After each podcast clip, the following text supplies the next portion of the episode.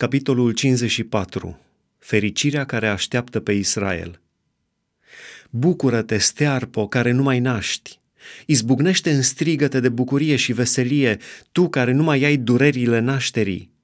Căci fiii celei lăsate de bărbat vor fi mai mulți decât fiii celei măritate, zice Domnul.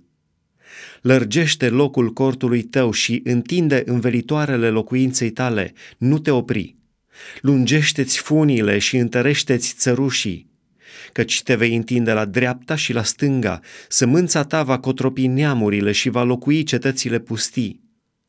Nu te teme, căci nu vei rămâne de rușine, nu roșii, căci nu vei fi acoperită de rușine, ci vei uita și rușinea tinereții tale și nu-ți vei mai aduce aminte de văduvia ta, căci făcătorul tău este bărbatul tău, Domnul este numele Lui și răscumpărătorul tău este Sfântul lui Israel.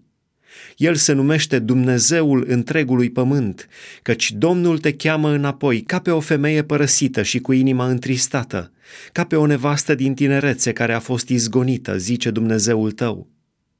Câteva clipe te părăsisem, dar te voi primi înapoi cu mare dragoste.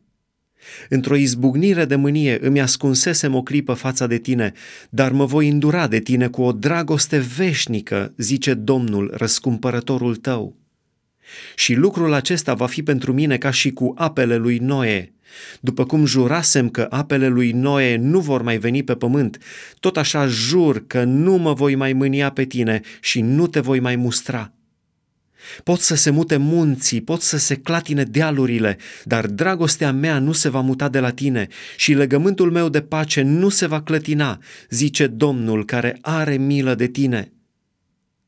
Nenorocito, bătut-o de furtună și nemângâiat-o, Iată, îți voi împodobi pietrele scumpe cu antimoniu și îți voi da temelii de safir. Îți voi face crestele zidurilor de rubin, porțile de pietre scumpe și tot ocolul de nestemate. Toți fiii tăi vor fi ucenici ai Domnului și mare va fi propășirea fiilor tăi. Vei fi întărită prin neprihănire. Izgonește neliniștea, căci n-ai nimic de temut, și spaima, căci nu se va apropia de tine. Dacă se urzesc uneltiri, nu vin de la mine. Oricine se va uni împotriva ta, va cădea sub puterea ta. Iată, eu am făcut pe meșterul care suflă cărbunii în foc și face o armă după meșteșugul lui. Dar tot eu am făcut și pe nimicitor ca să o sfărâme.